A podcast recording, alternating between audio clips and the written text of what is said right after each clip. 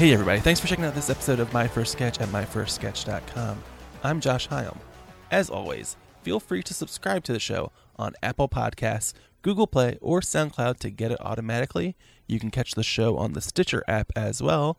Like the podcast on Facebook, facebook.com slash myfirstsketch. Email me at josh at myfirstsketch.com. Follow me on Twitter at myfirstsketch. You might be interested to know that submissions for the 2018 Dirtiest Sketch in Philadelphia show are now open. The show is October 19th at 10:30 p.m.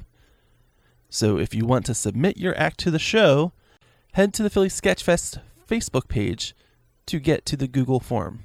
Also, on a personal note, I've been asked to direct a team in PHIT's monthly show Sync or Sketch. We're her- we're uh, we're working hard on the show, which you can see at the Philly Improv Theater on October 4th at 7 p.m. Don't worry, I'll keep reminding you. But today's guest is Meg Coslett, currently a member of the Cambridge Footlights. The Footlights finished their North American tour this week with two shows here in Philadelphia at the Philly Improv Theater before heading to New York City on Sunday to close the tour at UCB Hell's Kitchen. Now, this episode was recorded while the Footlights were still in Scotland for the Edinburgh Fringe Festival, so we don't have the customary staged reading of Meg's first sketch, but we do talk about it. So let's go to my chat with Meg.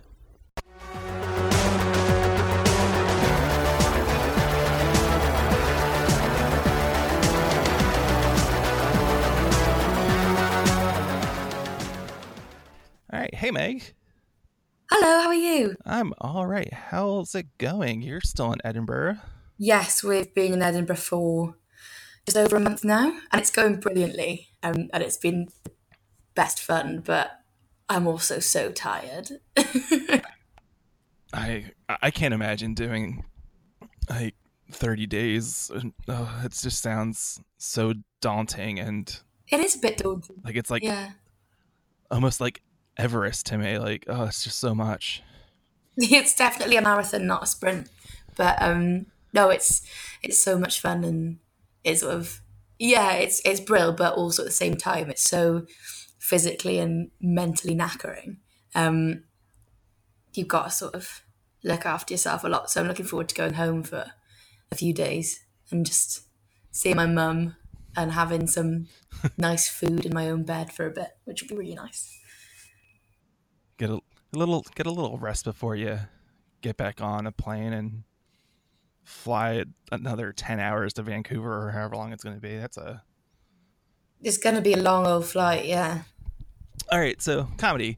Uh, do you remember, uh, like, do you remember what your first sketch was? What the first thing that you ever wrote? Uh, that I saw, That you wrote? or that I wrote, um, that I wrote, um, it was one that I wrote almost a year ago now because I'm I've only just finished my first year at uni, and um, it was a sketch about Queen Victoria. Uh, I watched a documentary uh, before I came to Cambridge where it said that she'd practice for Prince Albert or her husband on her maids, which I just found very, very funny. Um, so I wrote a sketch about Queen Victoria uh, being having an altercation with one of her butlers uh, because he'd caught her sort of Wait, practice, getting frisky with one of her maids. how? Like kissing? I, I don't understand because, like, anatomically, it's, it'd be very difficult to practice things for a man on, on a woman. Um, but yeah, it's like she'd she definitely um she played both sides of the field, as it were. Um, I didn't know. yeah, that. it's it's a really fun bit of trivia.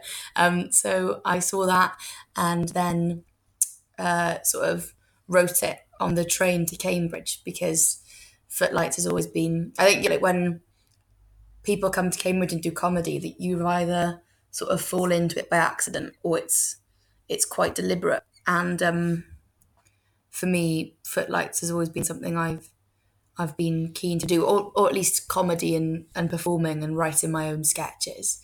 So I wrote it on the train and I arrived and settled in and I met two of my now best friends, uh, Jamie and Georgia, at college. I'm at Homerton College in Cambridge, and they sort of had similar interests to me. And there were auditions for what's known as a smoker, which is a an hour long sort of sketch variety show every fortnight in the ADC Theatre, which is the big student run theatre in Cambridge. And we auditioned for the uh, Freshers Smoker, and we did the sketch for the first time.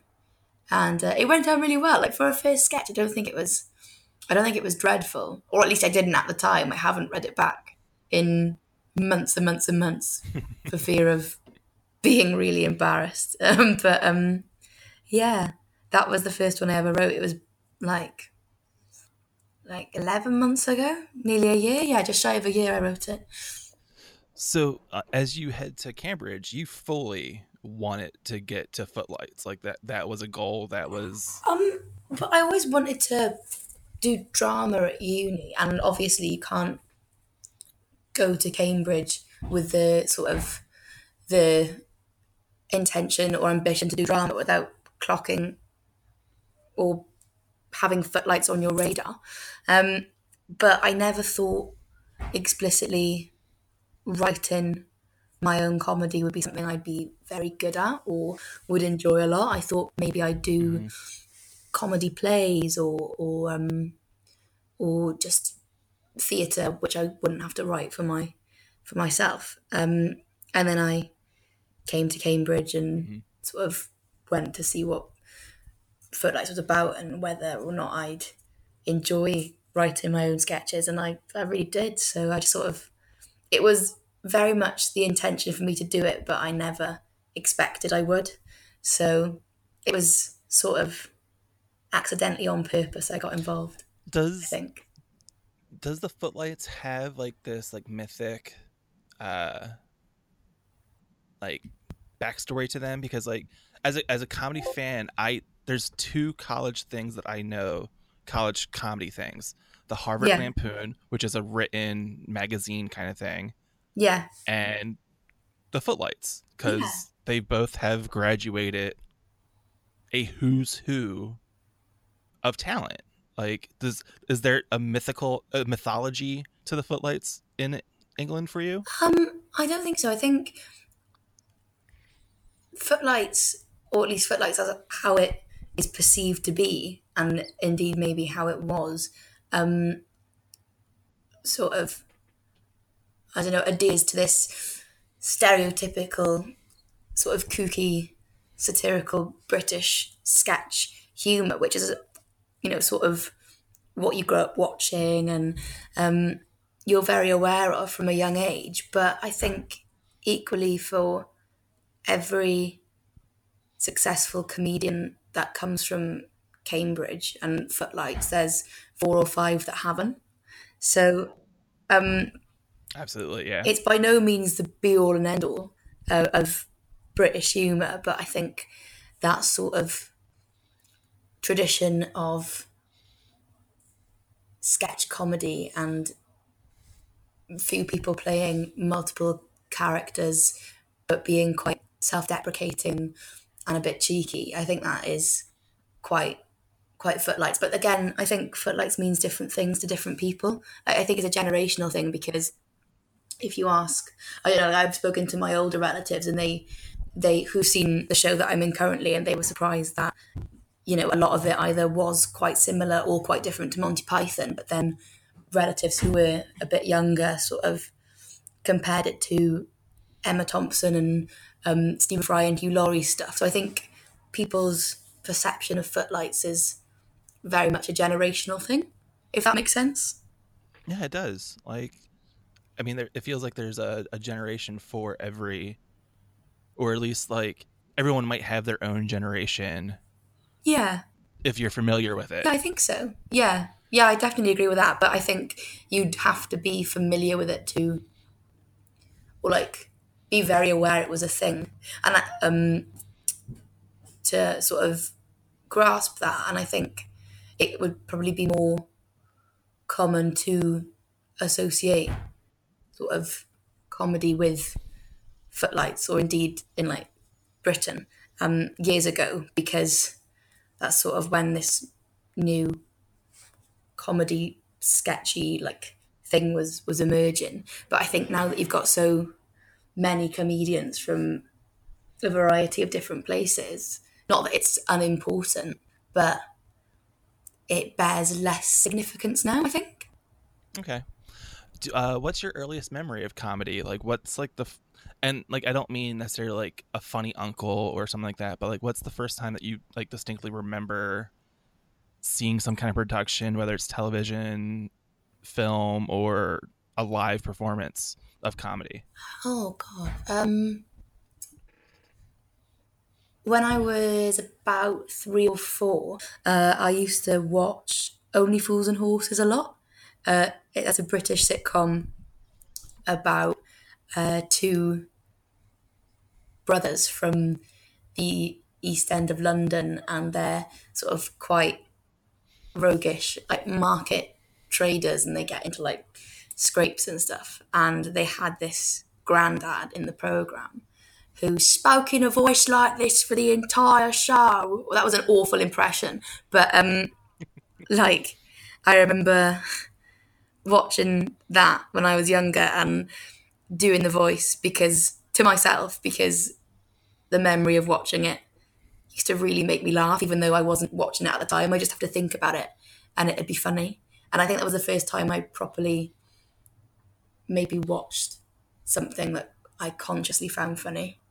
And then as I got older it was stuff like the young ones and Rick Mayall and like yeah just my earliest memories of comedy are things that have just been quite silly. Like not that like there's not really much more slapsticky stuff like less cerebral humor more laughing at things you can see Mm-hmm. and i think yeah that's definitely what made me laugh when i was younger i think Well, uh, yeah, because slapstick like is at times more even uni- even more universal than comedy. Like yeah someone falling down is gonna be funny no matter like generally no matter what. absolutely Like, yeah i totally and I, I'm I'm surprised you say younger Ones because younger Ones is so like early '80s. How did you come upon the Young Ones? Um, I've I'm really really close with my mum, and we share a very similar sense of humor and a very similar taste in music and stuff like that.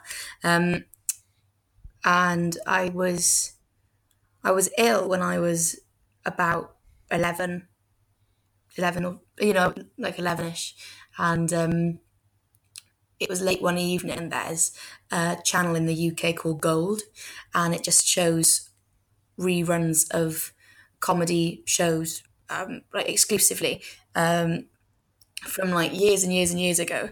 And I remember coming downstairs and I was feeling really miserable and sorry for myself.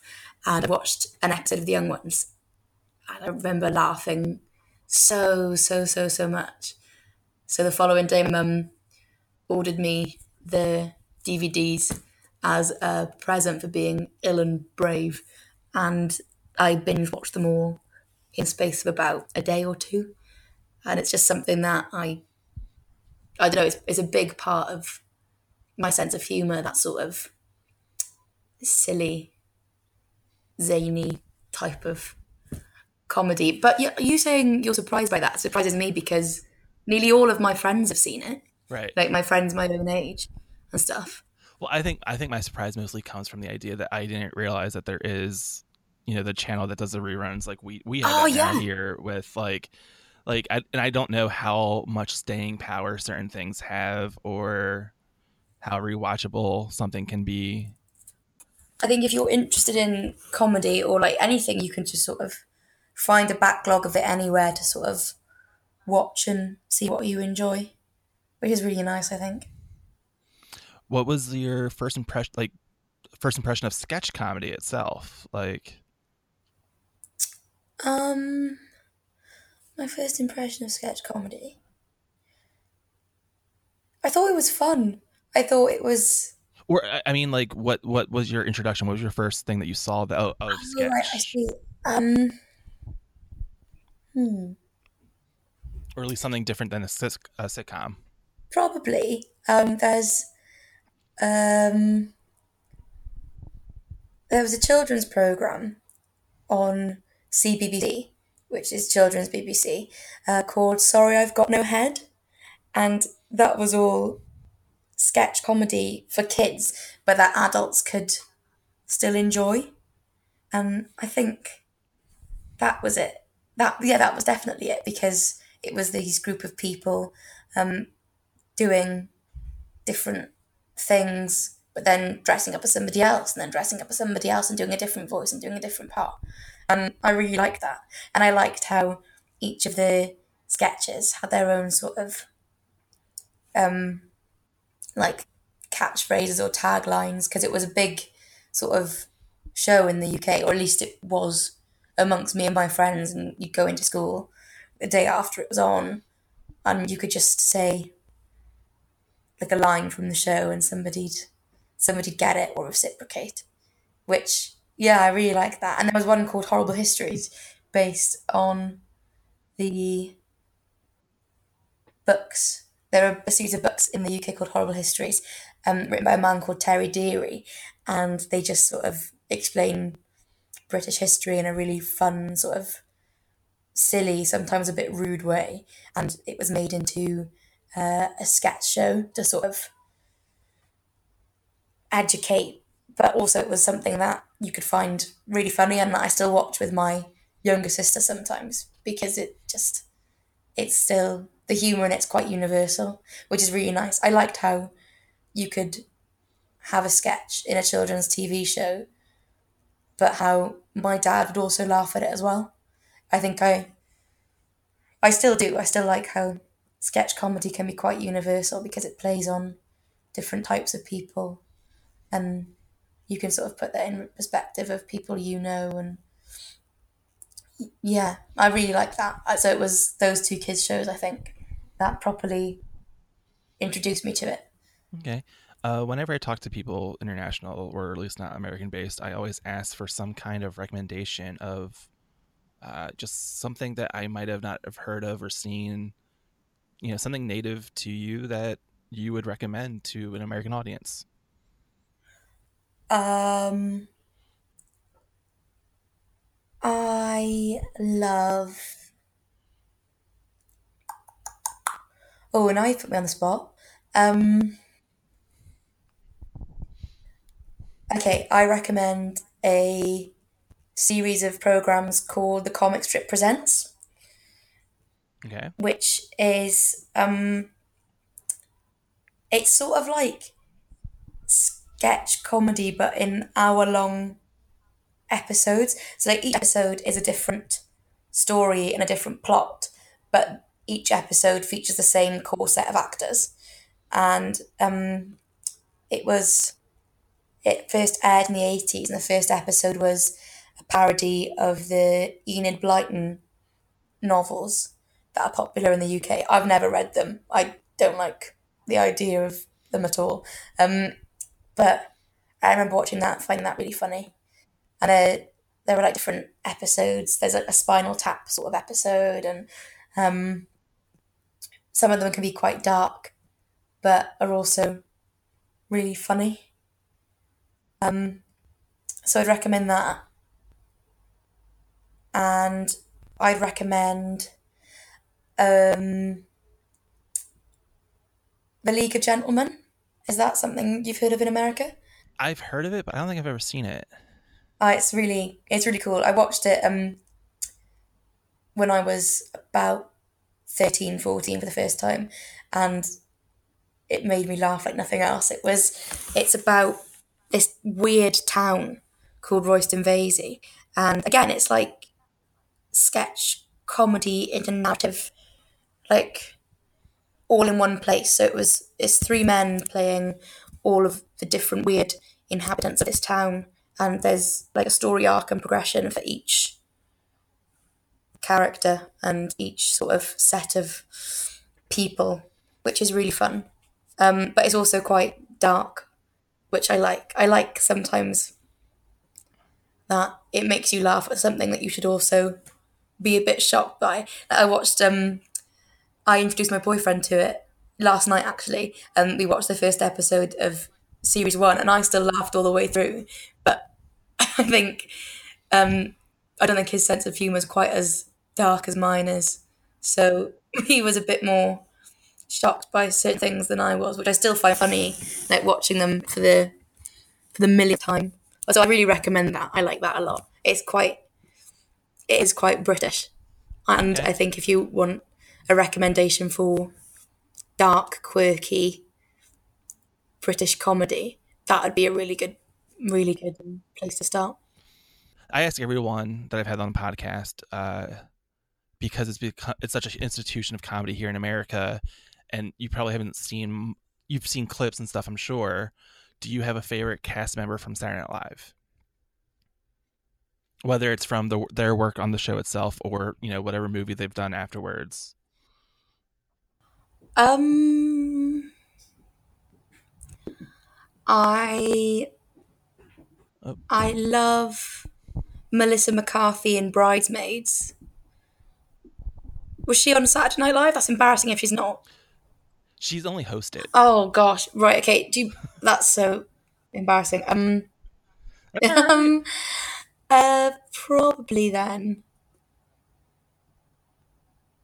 Tina Fey. I think I really like. I like Okay. her. Um, um,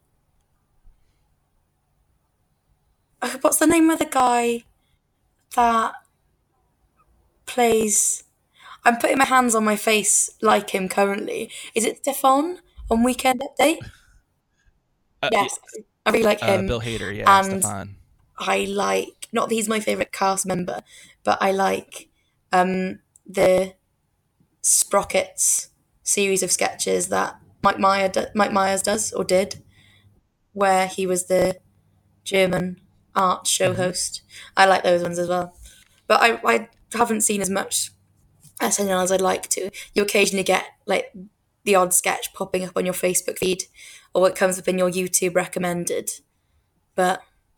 I haven't really. I'm not as clued up on it as I should be. Yeah, I I- I find it very odd that it, that it wasn't a thing that got, uh, you know, cult, like that cultural exchange that SNL hasn't been a part of that. Like, it's really surprising to me.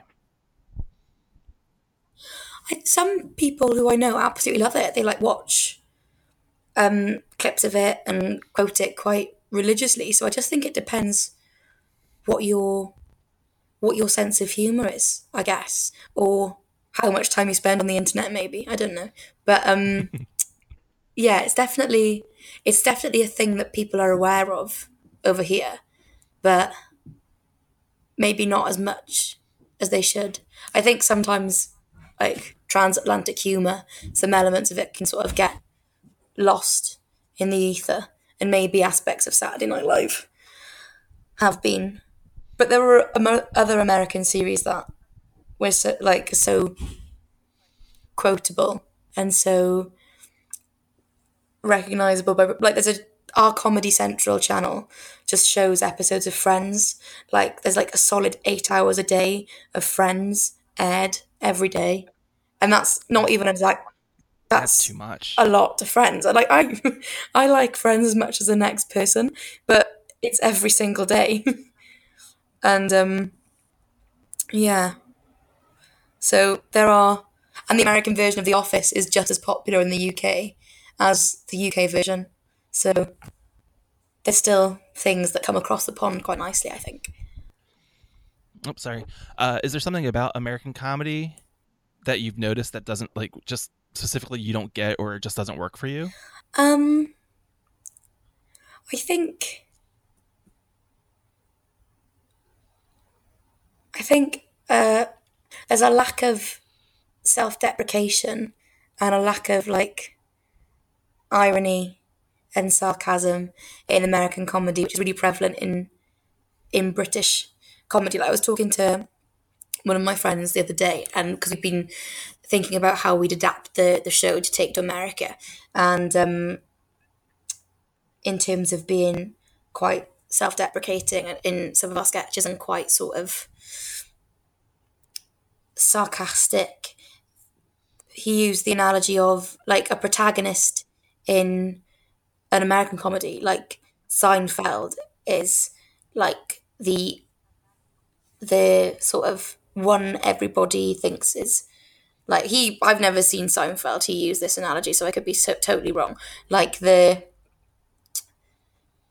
the sort of focal point and everybody really likes them and thinks they're cool and sort of wants to be friends with them. Whereas if you look at uh, the protagonist in a British sitcom like David Brent in Ricky Gervais's The Office you really really really feel sorry for them because they're just so awkward and say the wrong thing constantly. So I think that's a big difference.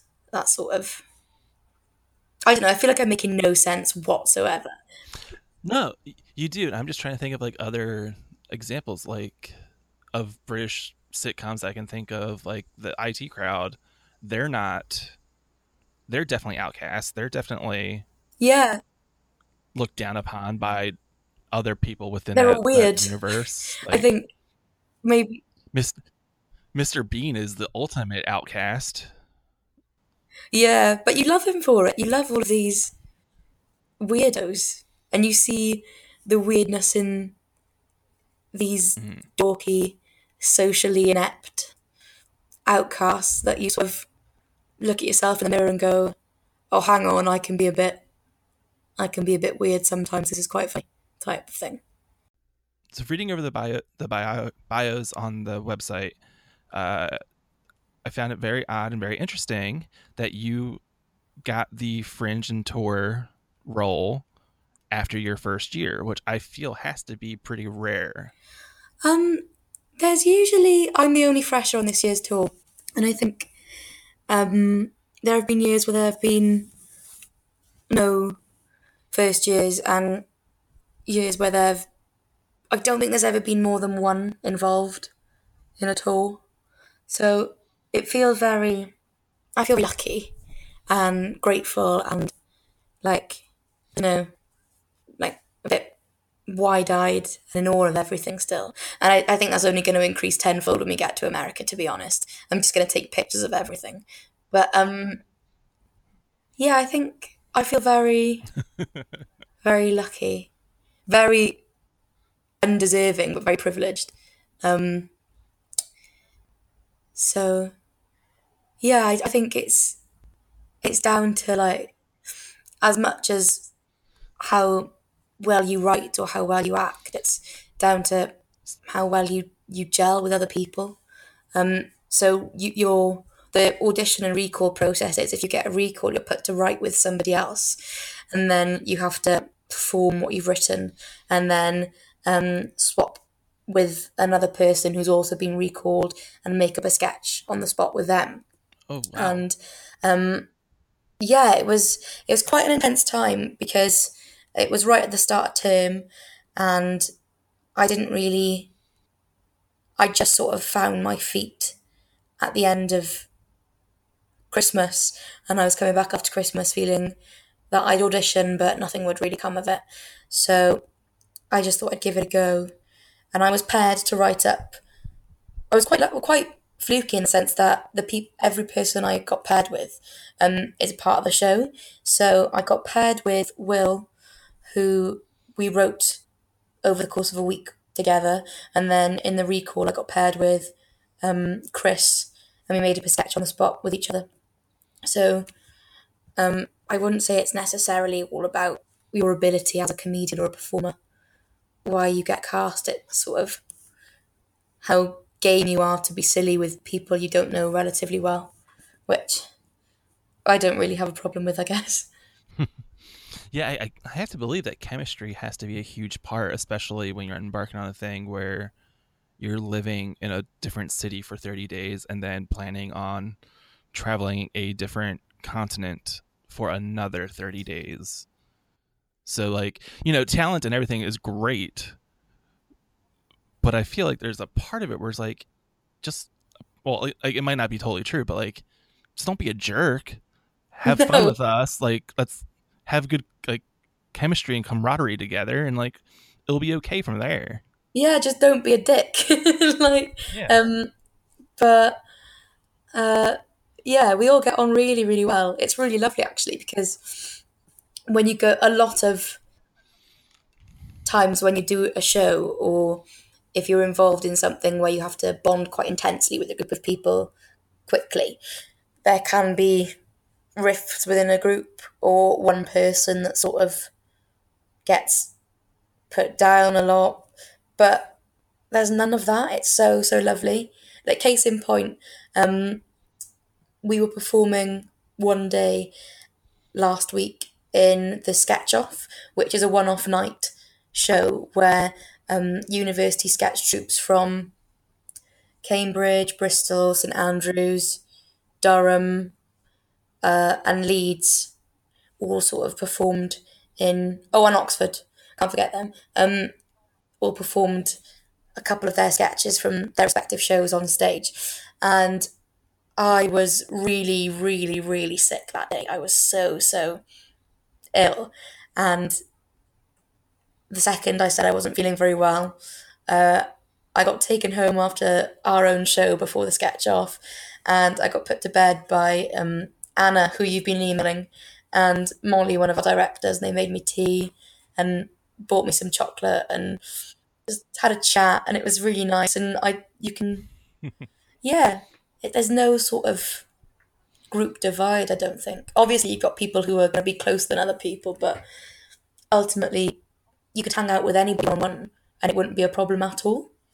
It's just such a lovely, lovely environment and I had I anticipated being so nervous to travel like hundreds and hundreds and hundreds of miles with people I didn't necessarily like, but I'm essentially about to go on holiday with a group of people who I've grown to love and trust a lot, which is really, really, really lovely.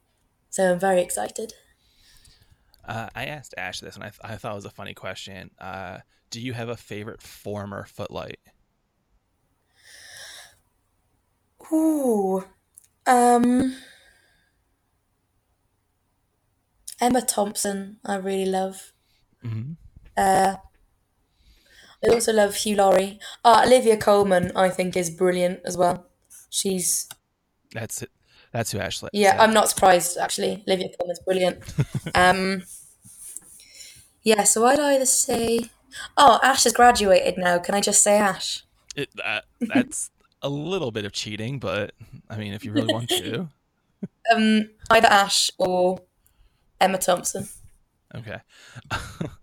um, so this has been your first year of the Footlights. You took the Queen Victoria sketch to a Smokers. What else have you done within the year of of your time um, working with the Footlights?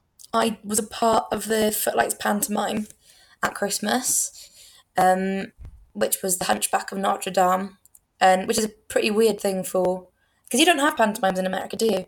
No, we don't. I, I asked Ash to explain it to me, and I I don't think I understand it yet. I think it's something I have to see.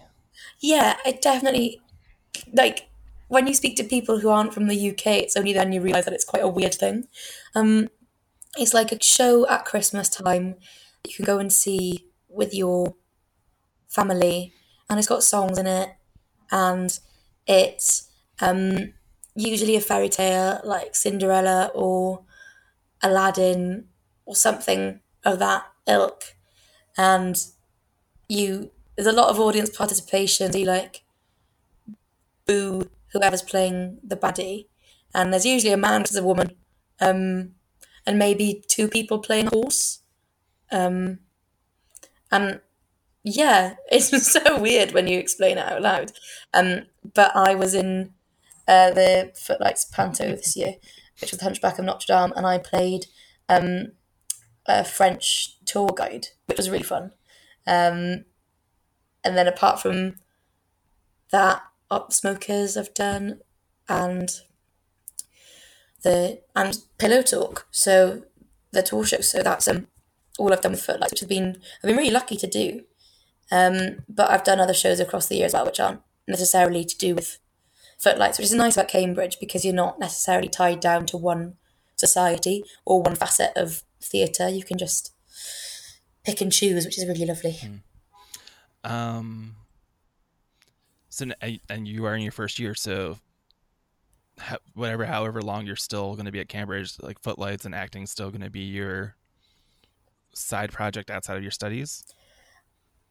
It's more my studies are a side project to that, to be honest. um, which okay. my mum wouldn't really uh, like to hear, so maybe cut that out. But um, but yeah. Or just don't tell her that you're on a podcast. That's fine.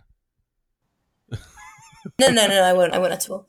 Um, but um, no, yeah, I I definitely like to keep pursuing it. I think it's just a lot of fun, and you make lots of really nice and good friends through it, which is which is great. Your the bio on the website mentions stand up as well. Has that been a recent endeavor? Yeah, it's only something I've done once or twice since being at uni. Um, and I've really enjoyed it. It's definitely more scary than sketch comedy, I think, because you're being yourself and you're just trying to tell a story in a funny way. Um, but it's de- yeah, it's something I'd like to do more of. I'm still very unsure of what to do with it and how to write it and perform it but it's still something I'd I'd like to like to give a go. Is there like in a couple times that you've done it so far, has there been like a has the response been good to it? Like or has your voice started to come through well enough? Um, I've literally done it. I've only done it the once. No, oh. I've done it twice. Okay. Twice. Um, and yeah, I I think I don't know. I think in terms of my stand up voice, it's quite cheeky, maybe. I don't know. I just sort of, I think all of it's sort of rooted in stories about about my mum or my sister because they're the funniest people I know. Um, but yeah, I think I, I know how I like to say things and how I'd like to deliver a punchline, but I um I'm still very wobbly on the whole concept of stand up. I'd like to do more of it, but I definitely feel more at home with sketch at the moment, I think. Um, so in your time of pursuing comedy and growing up as a fan and everything, what's something that you've learned from comedy that you'd pass on to a new writer? Don't be vain or selfish, I think. I think the second you become like a vain performer, and by that I mean worried about whether you look a bit silly or a bit a bit daft in front of an audience is the second you just a stop enjoying and b make people feel a bit uncomfortable. So i think in terms of performance not be scared to make yourself look a bit of a a bit of a muppet. But in terms of writing don't just write for you, write for write what you think is funny, whether or not you think you do a good job of selling it or not. Because there are certain things that you mentioned Ash earlier, who I, I love to pieces, who there are certain things that I'd like to write, which I know I'd be useless at doing, but she'd be brilliant at. And vice versa. And I think what's been nice about this tour is we've all had a go at writing for each other and playing to each other's strengths, which is really, really lovely. Um, so yeah, don't be vain or selfish. I think would be my my advice. Yeah, it like uh talking about SNL again, like uh one of the female cast members from the 90s because uh the history of women on SNL is a little troubled like there's ebbs and flows of like when it's like when they're spotlighted and then their background players spotlighted then background players. Really? and then in, in the late 90s there was a really high point of the women taking the spotlight. Uh, and i forget which one it was but one of them said that like don't worry about what you look like on camera on stage while you're doing it because you can look pretty afterwards. Yeah. And like that might be a bit reductive but like at the same time absolutely like no fear, balls to the wall. Let's do it on camera. Balls to the wall is exactly it. Like, there's comedy is like 90% pulling a funny face half the time, I think, or making yourself look a bit ugly. And if you if you're too proud or too concerned about whether or not you have wrinkles or a double chin when you're trying to make someone laugh, then there's no point doing it, really, I don't think. Yeah, and you mentioned Melissa McCarthy earlier. Like a lot of her roles, she's inhabiting this character that just completely like I'm not gonna say grotesque. I'm not gonna go that far, but I mean her character in um, Bridesmaids or oh, she's brilliant, or even Spy. Like a couple of her other movies, she's upping the frumpiness, upping, you know, whatever. I I don't want to say undesirable, but like this character that she's creating isn't meant to be the sex pot, isn't meant to be a femme fatale. No, and that's a part of the deal of it.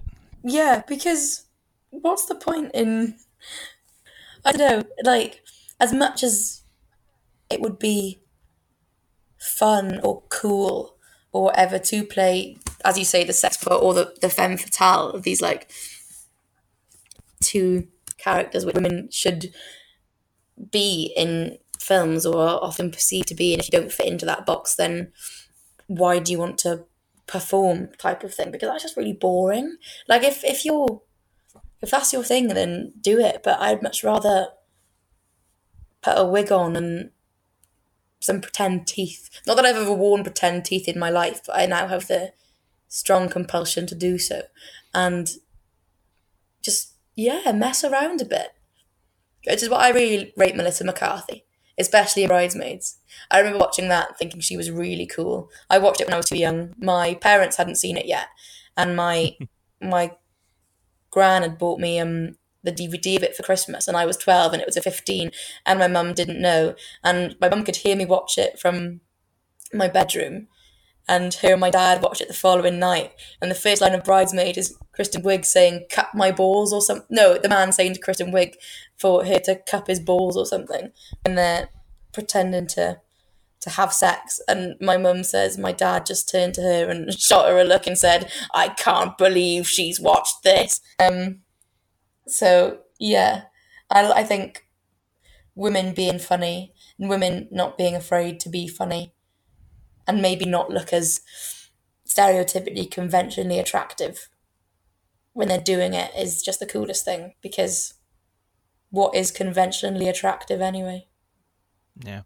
Uh, and you mentioned and finally to wrap it up you mentioned previously you joked that uh, your studies or your hobby compared like compared to uh, performing or vice versa uh, why comedy why performing why is this how you want to spend your time um, honestly, I don't know. It's just something I've always really enjoyed without questioning why. I, I just, yeah, making people laugh is just a really nice feeling. Like whether you're just telling a story and having a laugh with your mates or whether you're doing it at the fringe for a hundred or so people.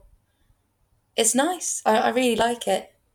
I, yeah, I, I never really thought of that before. I can't really articulate why I like it, but it's just something I really, really love. Yeah. Sorry, that's completely useless and very sentimental, but um, it no, it's it's not useless at all. Like it's it's a pretty standard thing. Just like I like it. It's fun. Like that's that's enough. Yeah, it is it is fun and yeah, it's just it's just nice, isn't it?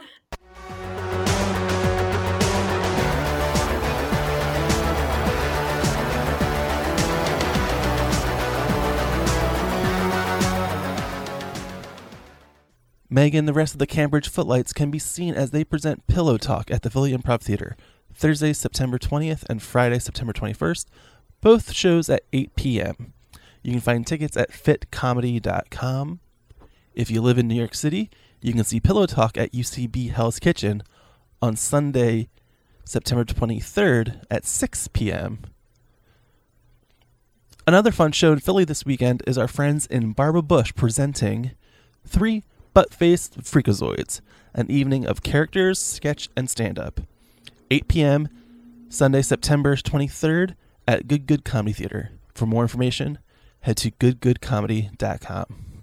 My First Sketch is a Philly Sketchfest production. You can find out more information at phillysketchfest.com or on Twitter at PHL Sketchfest. The music on this episode is by the band No No, which you can check out at nonoband.bandcamp.com. Like my first sketch on Facebook, this is Josh Hyam. Thanks for listening. Go see some comedy.